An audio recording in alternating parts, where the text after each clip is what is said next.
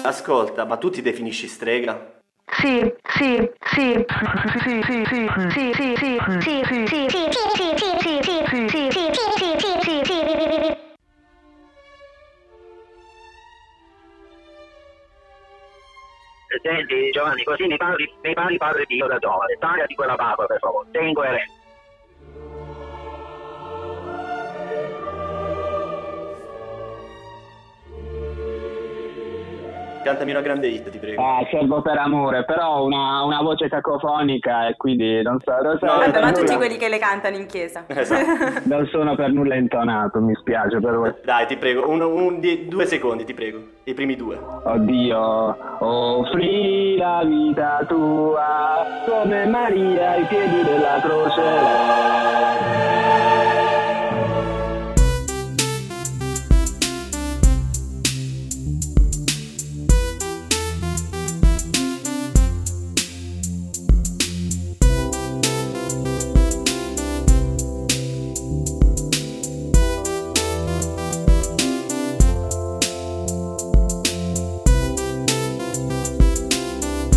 Ciao a tutti ragazzi e ben trovati di nuovo a questa grandissima puntata di Martina Francast. Ragazzi, vi giuro che oggi ne succedono un bel po' di belle. Io sono Giovanni e con me c'è Federica Giliberti, Ciao. Antonio Di Pierro. Ciao.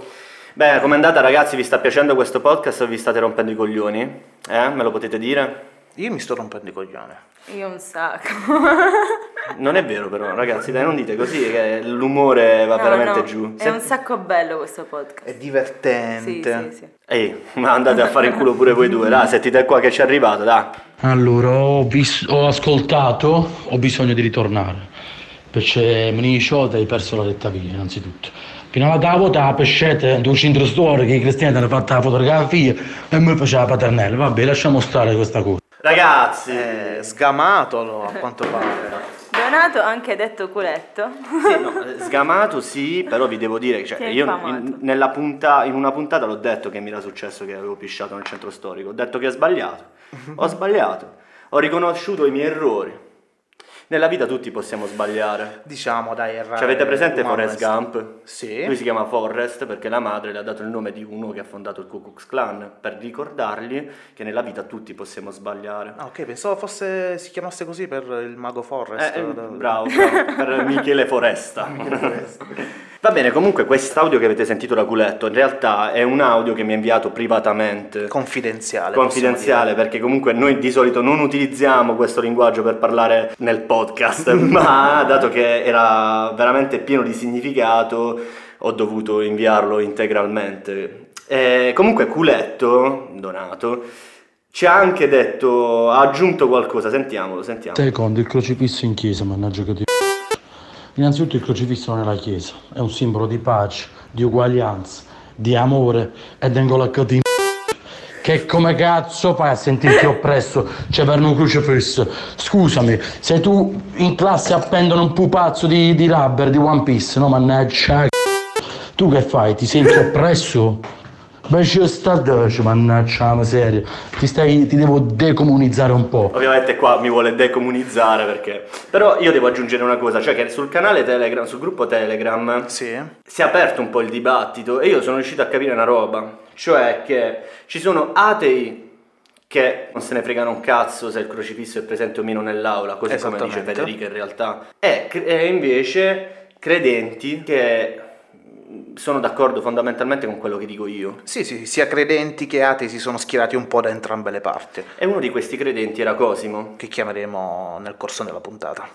Ma i messaggi di Donato detto culetto non finiscono qua perché ne ha aggiunto un altro. Terzo, della Francesca che fi- fino a ieri Ueva un altro in tu biberon, schiacciavamo pure puggerella. Noi tutte una volta volevo fare questi no, chi è, chi è ateo non capisce. Io sono ateo e Cristo non me ne fastidio, ok? Sono il più ateo del mondo e Cristo non me ne fastidio. Donato sei ufficialmente invitato ad una puntata, ti prego vieni. Solo perché ci devi insegnare a tutto il vernacolo. Comunque, chissà se Francesca avrà voglia di eh, replicare a questo tuo messaggio. Secondo me sì, eh. Ha diritto a controbattere, secondo me. Dovremmo organizzare una battaglia, una telefonata in cui Francesca risponde a Donato, anche perché Donato ha utilizzato la sua e- età anagrafica per eh, controbattere alle tesi più che valide di Francesca, perché io Francesca sono con te tutta la vita, tutta la vita, e non è il sangue che abbiamo in comune, Ecco, ragazzi. però diciamolo. Per te, eh, per te è facile essere, ehm, essere intollerante al crocifisso, anche perché tu sei spesso lontano dalla Chiesa, non hai avuto molte possibilità di averci a che fare. Ehm, dovresti essere forse un po' più tollerante. Allora, non è questione di tolleranza. Ad esempio, quest'estate io ho lavorato, va bene, ne parliamo tra un po', però il fatto è questo, che io non ho mai capito la necessità di sbattermela in faccia, ad esempio, le processioni che bloccano tutta Martina. Io già so contro il mercato perché so contro il mercato, Ok. però eh, perché proprio blocca un- un'intera città. E io dico, mannaggia, perché le processioni? Che adesso veramente il coronavirus una roba buona ha fatto, Ma ha fatto finire fortuna, sta cosa. grazie al tizio che ha mangiato il pipistrello per aver interrotto la, la Madonna dell'Assunta su via Mercadante. E poi c'è una cosa che davvero mi fa girare gli ingranaggi. mi è capitato più di una volta in realtà che a San Martino ci fosse la messa esterna, dato che dentro non ci possono stare i fedeli. Il prete di San Martino, che- a cui rivolgo il mio più caro augurio, e, Figli maschi. figli maschi, Eh, ma no! cioè li voglio bene, li voglio un sacco di bene, non so chi sia, però li voglio bene. Eh, mette le casse fuori e fa la messa mentre io mi sto bevendo uno spritz. Ora, il mio spritz, come ho già detto in un'altra puntata, è una religione, ok? Quindi non mi devi rompere le palle, cioè soprattutto fallo dentro. Già avete messo i crocifissi dentro le aule scolastiche, nei seggi elettorali, poi che mi sono, sono anche costretto a sentire le campane che suonano, a sentire le, le- le casse da 400 watt fuori dalla messa, mentre tu canti e te lo devo dire amico mio, non ne azzecchi una manco per il, sbaglio. il eh. vero problema secondo me sono i canti della chiesa, raga, basta, ma assumete un cantante vero, un professionista, non si può, già il testo è opinabile, ma vabbè, ma il canto vostro proprio no. E quindi dicevi ti sei avvicinato alla religione per lavoro. Sì, ho dovuto lavorare, ho dovuto, mi è piaciuto tantissimo in realtà, ho, labora- ho lavorato con questo prete che ha commissionato un cortometraggio ed è stato fighissimo e mi ha dato anche la possibilità di conoscere un po' di più il mondo della chiesa, di conoscere un po' di più i preti in generale perché effettivamente io ne sono sempre stato lontano in realtà, quindi sì, è stata una gran bella esperienza. E ho conosciuto questo prete che si chiama Don Martino Mastrovito Ok. che ha saputo prendermi. Hai scoperto il lato umano, insomma, di Sì, questa istituzione. Sì, sì, esattamente, esattamente. Eh, ma, ma non, non tutti riescono a comprendere che c'è mm, un lato umano dietro i preti, dietro i vescovi. Noi li vediamo come istituzione, come prete e basta, ma anche loro hanno una vita 24 ore su 24. Eh, che facciamo? Riusciamo a chiamarlo questo Don Martino? Sì, dai, proviamoci. Don Marti, ci sei? Mi senti? Sì, ti sento forte e chiaro. Ciao, Don Marti, come stai? Benissimo fino a quando non mi hai chiamato. Esattamente, sapevo che sarebbe andata così. Allora, noi abbiamo da farti delle domande nostre, con me ovviamente c'è Antonio e c'è Federica. Ciao Don Martino. Eh, Ciao, tu hai ascoltato cari. il podcast? Certo, come no. E quindi secondo te dico troppe parolacce? Ma guarda, sicuramente ne dici meno di quelle che potresti dire. Esatto, comunque mi trattengo, bravo che l'hai capito. Senti, io prima ho parlato di una cosa, eh, vorrei sapere il tuo parere, cioè io non ho mai capito perché eh, in una chiesa abbastanza famosa di Martina, cioè quella che sta perfettamente al centro, adesso ho imparato a fare le messe con fuori la cassa che... Gli altoparlanti. Eh, gli autoparlanti. Tu come ne pensi di sta storia? Allora, innanzitutto, eh, quella che dici tu non è una celebrazione di una messa, ma è un momento di preghiera che credo loro facciano um, ogni giovedì del mese di settembre, quindi forse hanno anche finito. Eh, quindi è, una- è una- un invito alla preghiera ad entrare dentro, insomma, Eh, alla fine è uno dei tanti espedienti per, per comunicare alla piazza che dentro sta succedendo qualcosa. Quindi può non piacere, può piacere, però alla fine è, è Sai questo. perché Don Martì? Perché in realtà lui ha sto brutto vizio che canta e non ne azzecca una. non è il parroco però, non è Don Peppino. Eh. Ah, non è Don Peppino, è Don un altro titolo. Alessandro, Don Alessandro, sicuramente la voce migliore di Don Alessandro, con tutto il rispetto verso molti Salutiamo Don Peppino e Don Alessandro. Eh, Senti Don Martino, io ho una domanda da farti che faccio a tutti quelli che fanno parte del- dell'ecclesia, insomma. Ehm, come convivi con il fatto di essere prete in una società e di essere relegato spesso solamente alla figura di prete? Guarda, in effetti questa è una domanda molto bella e ti ringrazio per avermela posta, perché davvero molte volte la gente si approccia a noi eh, sempre con l'idea appunto no, che sta parlando al prete, quello che magari sa tutto, quello che deve rispondere su tutto, quello che eh, magari è responsabile di tutto. Eh, però devo dire, devo dire la verità, ci sono alcune persone, alcuni miei amici, alcuni ragazzi anche che ho avuto il piacere e la fortuna di incontrare e anche un pochettino di aiutare a crescere, che mi fanno ogni tanto si fermano e fanno ma come stai tu? E quindi questo mi fa molto molto piacere perché È rincuorante. è rincuorante certamente. E, e poi ripeto, molto dipende anche da come noi chiaramente come persone ci poniamo, Eh, per cui sono le relazioni eh, con le persone, le relazioni più autentiche, con le persone che magari incontriamo più spesso, in realtà non sono poi così male. Ecco. C'è gente che ci vuole bene e che, e che ci vede come uomini, no? innanzitutto come persone. Don Martino, Eh, scusami, adesso te la sì. faccio io una domanda. Io sono sempre molto curiosa del- della famosa chiamata. Eh, Sì. di- mi faccio sempre raccontare questa storia. La tua come è avvenuta? Allora, allora, io in realtà non credo che ci sia una chiamata. mm, Oh, oh. non credo che ci sia una chiamata, almeno eh, non, eh, non credo che sia qualcosa di, di sensazionale. Eh, in realtà la chiamata è un sentimento profondo che uno sente dentro, come eh, non so, magari tu Federica che, che sogni hai no, nella tua vita, che cosa vorrai realizzare. Quel sentimento interiore che ti porta magari a, a realizzare quel desiderio, quella è, è quella che noi impropriamente forse chiamiamo una chiamata che non è una cosa particolare, cioè non è che il prete viene chiamato e il laico no, Eh, non è che il sacerdote viene chiamato come se fosse un- un- una persona no, da mettere sul piedistallo e invece il papà di famiglia no, o la mamma di famiglia non viene chiamata, anzi al contrario. Quindi non c'è stata nessuna visione angelica di No, Dio, insomma. no, no, no. C'è, stato, c'è stato un sentimento da bambino. Io da bambino, mia madre me lo ricorda sempre, dicevo che volevo fare o il sindaco o il papa. Poco ambizioso, diciamo. Ci sto provando, ci sto provando.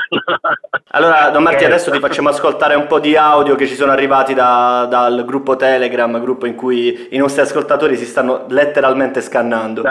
Eh, le domande sono un, po', sono un po'- sono un po' particolari, quindi non te la prendere. no. Ah, partiamo figurati. con la domanda più, più provocatoria di tutte. Donato, Secondo lui è meglio che un bambino cresce in un orfanotrofio, magari con le suore che lo educano a pizziche e preghiere, o cresce con una coppia omosessuale, oppure è meglio che rimane in Kenya a morire di fame o con una coppia omosessuale qui in Italia. il discorso sia molto ampio, quindi non è che non ci può essere una risposta secca, anche perché le persone non vanno classificate né per il loro orientamento sessuale, né per, per quanto mi riguarda, né per quanto eh, riguarda altri aspetti della vita quotidiana. Sicuramente E quindi lei la, bene- la benedirebbe un'eventuale adozione da parte di due omosessuali? Allora, c'è questo da dire. Bisogna capire, al di là della persona, se è omosessuale o no, ci sono anche persone eterosessuali o persone anche single che vorrebbero no, avere eh, magari un bambino o un figlio.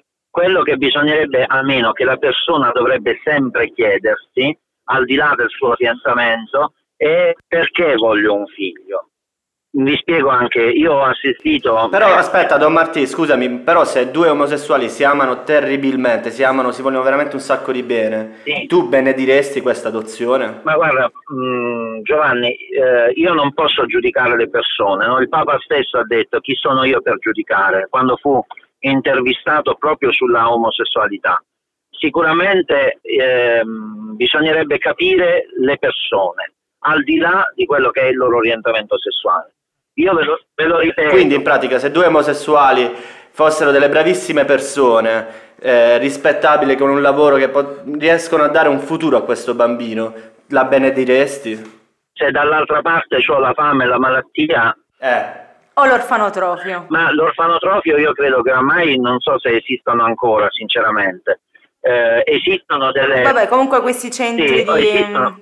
affidamento Però, eh, noi abbiamo alle volte magari una concezione sbagliata, un po' perché chiaramente ci sono state esperienze negative e sbagliate. Però ricordo bene anche di persone che sono vissute bene, tra virgolette, in un orfanotrofio. Certo, eh, il calore che ti può dare un'unità familiare o due persone che magari eh, no, eh, si concentrano interamente sulla persona, sul ragazzino, eh, è chiaro che non te lo potrà dare nessuna struttura, ecco, questo sicuramente. certo, certo. Allora, ascoltiamo l'altro audio che se non mi sbaglio è, È di Saverio. è di Saverio. Ho il bambino della mia fidanzata che ha 4 anni e non è battezzato E io voglio che il bambino venga battezzato, ma non soltanto per una cosa religiosa che è superficiale, ma perché io vedo non avere il battesimo oggigiorno come andarsi a cercare la discriminazione. Cioè, capito perché non te lo devi fare? No? Nel senso, il senso è questo, capito? Poi se vuoi ti sbattezzi, però capito te la fa, cioè, cioè io tipo voglio il battesimo tipo leva obbligatoria. Cioè, battezzato per forza, poi fai quello che cazzo vuoi, ti sbattezzi, eccetera. Quindi che cosa ne pensa appunto di avere un battesimo obbligatorio non tanto per una questione religiosa, ma quanto per una questione di non discriminazione per i bambini stessi? Ma io credo, Saverio, caro, se mi stai ascoltando, non lo so, ehm, però io credo, da- dalla mia esperienza, io sono stato con tante persone, anche adulte, che non hanno ricevuto il battesimo da bambini e che vivevano tranquillamente, serenamente, hanno vissuto serenamente. Anzi, eh, probabilmente la loro ricerca di Dio è stata anche più fruttuosa. Eh, dobbiamo, Eh, scu- scusami Don Martino, ma tu che ne, pensi, che ne pensi del fatto che io mi voglia sbattezzare? Allora, quella Giovanni è una grande fesseria tua, chiaramente. Adesso però. Le puoi dire le parolacce, eh, Don no, se no, ma vuoi. fesseria non è, festa viene da fessura, per cui non è una parola. Eh. Vabbè, beh, è una bella cosa, una bella cosa. Me lo insegnò un professore al liceo, per cui sono certo di questo. Eh, però prima di, di passare a questa tua domanda, che è certamente provocatoria, perché nonostante tu sia uno scapocchione, credo che non lo faresti mai, ehm, il, il- il discorso del battesimo da bambino è una cosa recentissima, perché eh, il battesimo veniva collocato dalle prime comunità cristiane da adulti, quindi era la persona adulta che sceglieva di entrare. Poi però c'era la preoccupazione dei genitori della vita eterna per cui la Chiesa è andata incontro alla comunità cristiana, intesa così come Chiesa, e quindi hanno pensato di amministrare il battesimo da bambini. Legandomi alla Anche perché c'era un'alta mortalità. Esatto, insomma. perché c'era un'alta mortalità e per cui c'era questa preoccupazione, questo desiderio di vita eterna da parte dei genitori eh, per i loro figli. Legandomi alla E quindi, domanda scusami, provocatoria, sì. legandomi alla domanda Sì. provocatoria, lo sbattezzo è una mh, presa di posizione di alcune persone che può essere condivisa o non condivisibile, ma che è un'emerita fesseria, tra virgolette, scusatemi se lo dico così in maniera chiara. Io sono perfettamente Ma per un d'accordo. motivo semplice, perché ehm, il fatto di mandarmi burocraticamente a me la lettera dove uno mi chiede di essere cancellato dai registri di battesimo, dove io poi devo chiedere al vescovo, il vescovo mi dà l'ok, io sparo, cioè metto semplicemente una, un- con la penna metto una, un- una cosa, no, una linea eh, e quindi quello è lo sbattezzo? No, quello è semplicemente la cancellazione dai registri dei battesimi, che voglio dire... Se- se- Don Martì, se uno non crede nel sacramento del battesimo, uno non sta... Ma il battesimo non è legato alla registrazione sul libro. Se uno non crede nel battesimo, basta semplicemente non vivere da battezzato, cioè continuare, Eh, però probabilmente l'ateo- continuare- però probabilmente- continuare a non andare a messa. È come, allora io ti faccio un esempio banale. Io ora mi trovo in grande generosità, ti voglio regalare una Ferrari e quindi ti do le chiavi della Ferrari. Poi tu deciderai se usarla o no. Il battesimo è un dono, se tu lo vuoi usare lo usi, se non lo vuoi usare non rompere le palle a me. No, ma io ti rompo le non è palle perché in realtà tu parli, fai il paragone del battesimo con la Ferrari, no? Ma è quello che ti dico io, che per un È ateo, un dono, ma non per la, non per la Ferrari, per il dono. per il dono, va bene, va bene, è un dono che tu, è indelebile. tu- è indelebile da parte tua, ma Beh. da parte mia il fatto che io non riesca, allora, io ri- non ci credi, non Esatto. ci credi, ma io non ci credo, non ci credo, ma quello che io voglio ottenere con lo sbattezzo in realtà è la cancellazione dai registri, perché comunque per Ah, me eh, che io, che io sia stato sì. unto con l'acqua santa in realtà non mi importa. sono- quello- unto no, con l'acqua non si viene dico. Vabbè, dai, su. Al di là di questa... Beh dai, scherziamoci un po'. Ascoltiamo un altro Eh, audio, Don Martino. sì. Il prossimo oddio, audio. Oddio, se ci met- oddio, se ci mettiamo il covid si viene unti no, con l'acqua oggi come oggi. Esatto. Vai, il prossimo audio, dai. Allora, sempre Saverio, E poi l'altra cosa che volevo sapere come i preti vivono il calcio.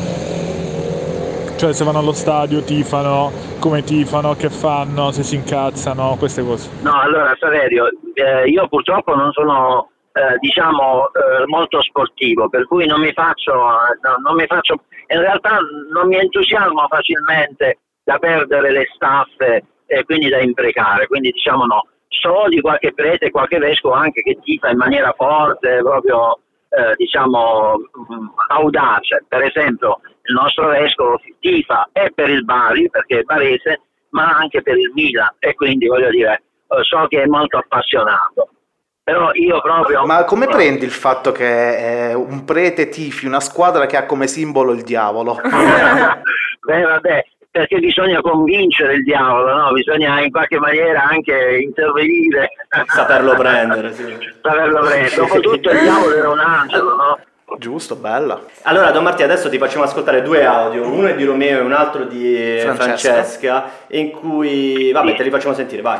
Allora, Romeo ci chiede cosa ne pensa la Chiesa, in particolare tu, dei cartomanti, ma eh, sia dei cartomanti sia dei riti che compiono e anche dell'oroscopo. Allora, non ricordo i nomi dei due ragazzi che fanno Eh, questo, questo è Romeo. Romeo. Allora, Romeo, certamente è importante stare attenti perché la maggior parte dei cartomanti o dei fattucchieri o di persone che dicono di avere con i rapporti, rapporti con il soprannaturale, la maggior parte sono falsi, nel senso che o hanno, diciamo, una particolare mh, sensazione eh, di, di voler essere al di sopra degli altri e quindi in qualche maniera si costruiscono un personaggio forse anche inconsciamente alle volte. Altri lo fanno estremamente soltanto per una questione economica.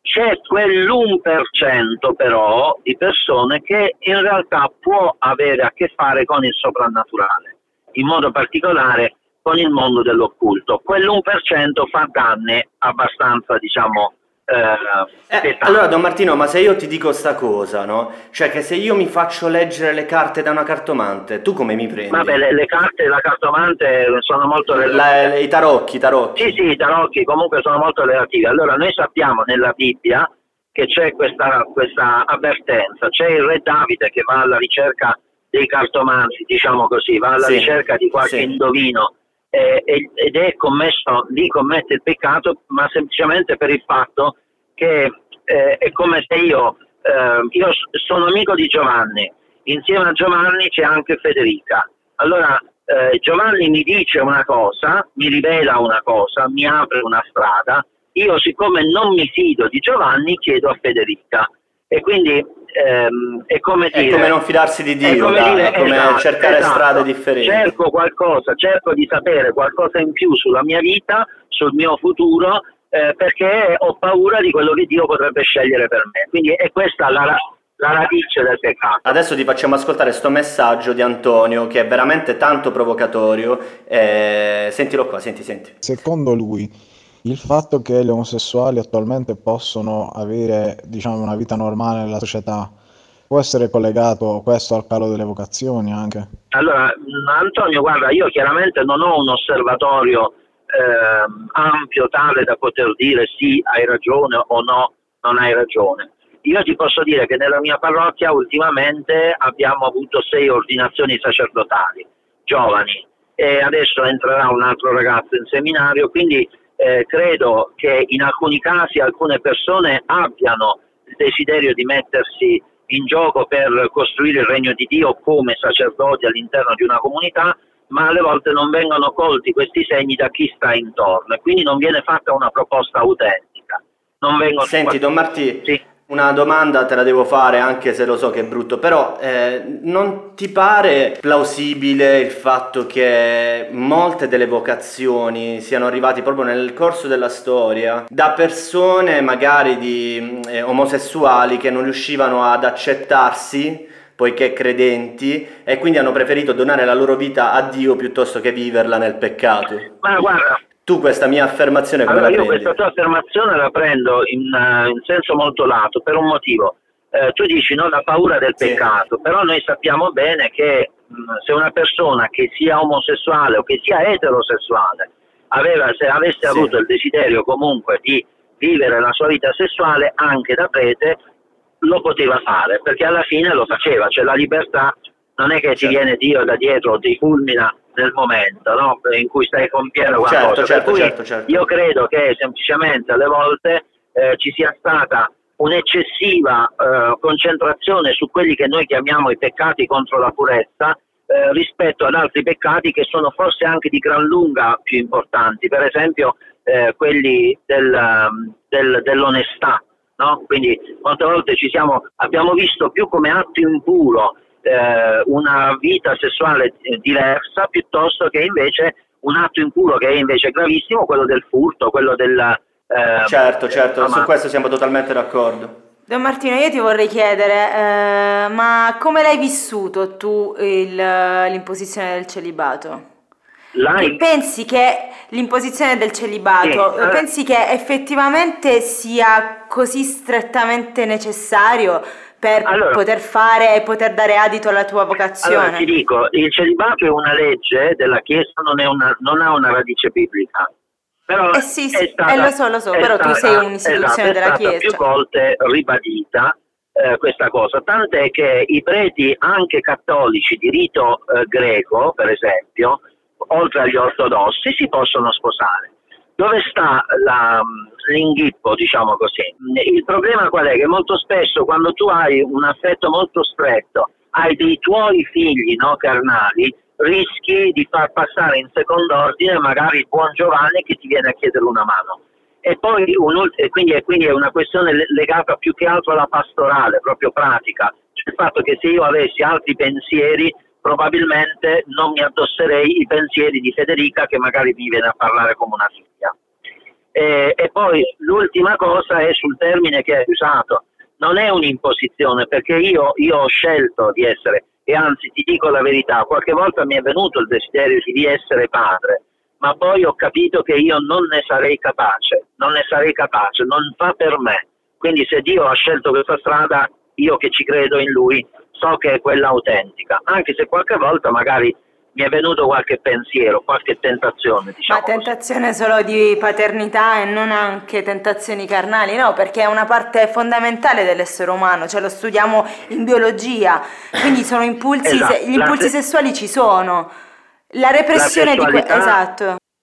La sessualità è una cosa, certamente, no? che uno impara anche, se fa un buon percorso anche in seminario, impara anche a gestire. Ed è giusto Ma, secondo eh, lei che bisogna gestirla. Cioè non vi toglierebbe diciamo che alla niente. fine, alla fine bisognerebbe capire in realtà il valore che noi diamo alla sessualità. Cioè, è come quando uno ha una cosa no, che ce l'ha per tanto tempo, alla fine perde anche un po' di significato. Non so se è chiaro, però in pochi minuti è un po' difficile da No, ha ragione, ha ragione, grazie mille Don Martino. L'ultima domanda al nostro ascoltatore, chi è? Allora, Claudio ci, ci chiede, ci fa, in realtà ci fa un quadro generale, noi vorremmo sapere cosa potrebbe succedere. Facciamo sentire l'audio, dai. Allora, la mia domanda può sembrare stupida, ma credetemi, secondo me ha un senso. Ehm, se domani mattina Gesù Cristo, o un qualunque Dio, insomma, al posto suo, si manifestasse e quindi dicesse sì, esisto io, è tutto vero, ci sono io dietro a tutto questo mistero, e se questa divinità, chiamiamola, chiamiamola Gesù Cristo, si aprisse un account Instagram, sarebbe più o meno seguito di Fedez? Grazie, ciao. Allora, io eh, che simpaticissima questa domanda. Sinceramente non so se, eh, se Gesù Cristo avesse interesse o abbia interesse ad aprire dei canali social. Io tante volte mi chiedo anche la necessità nostra, ecco. Io ho, ho dei social, ma pubblico pochissimo e se pubblico è solo per fare informazione.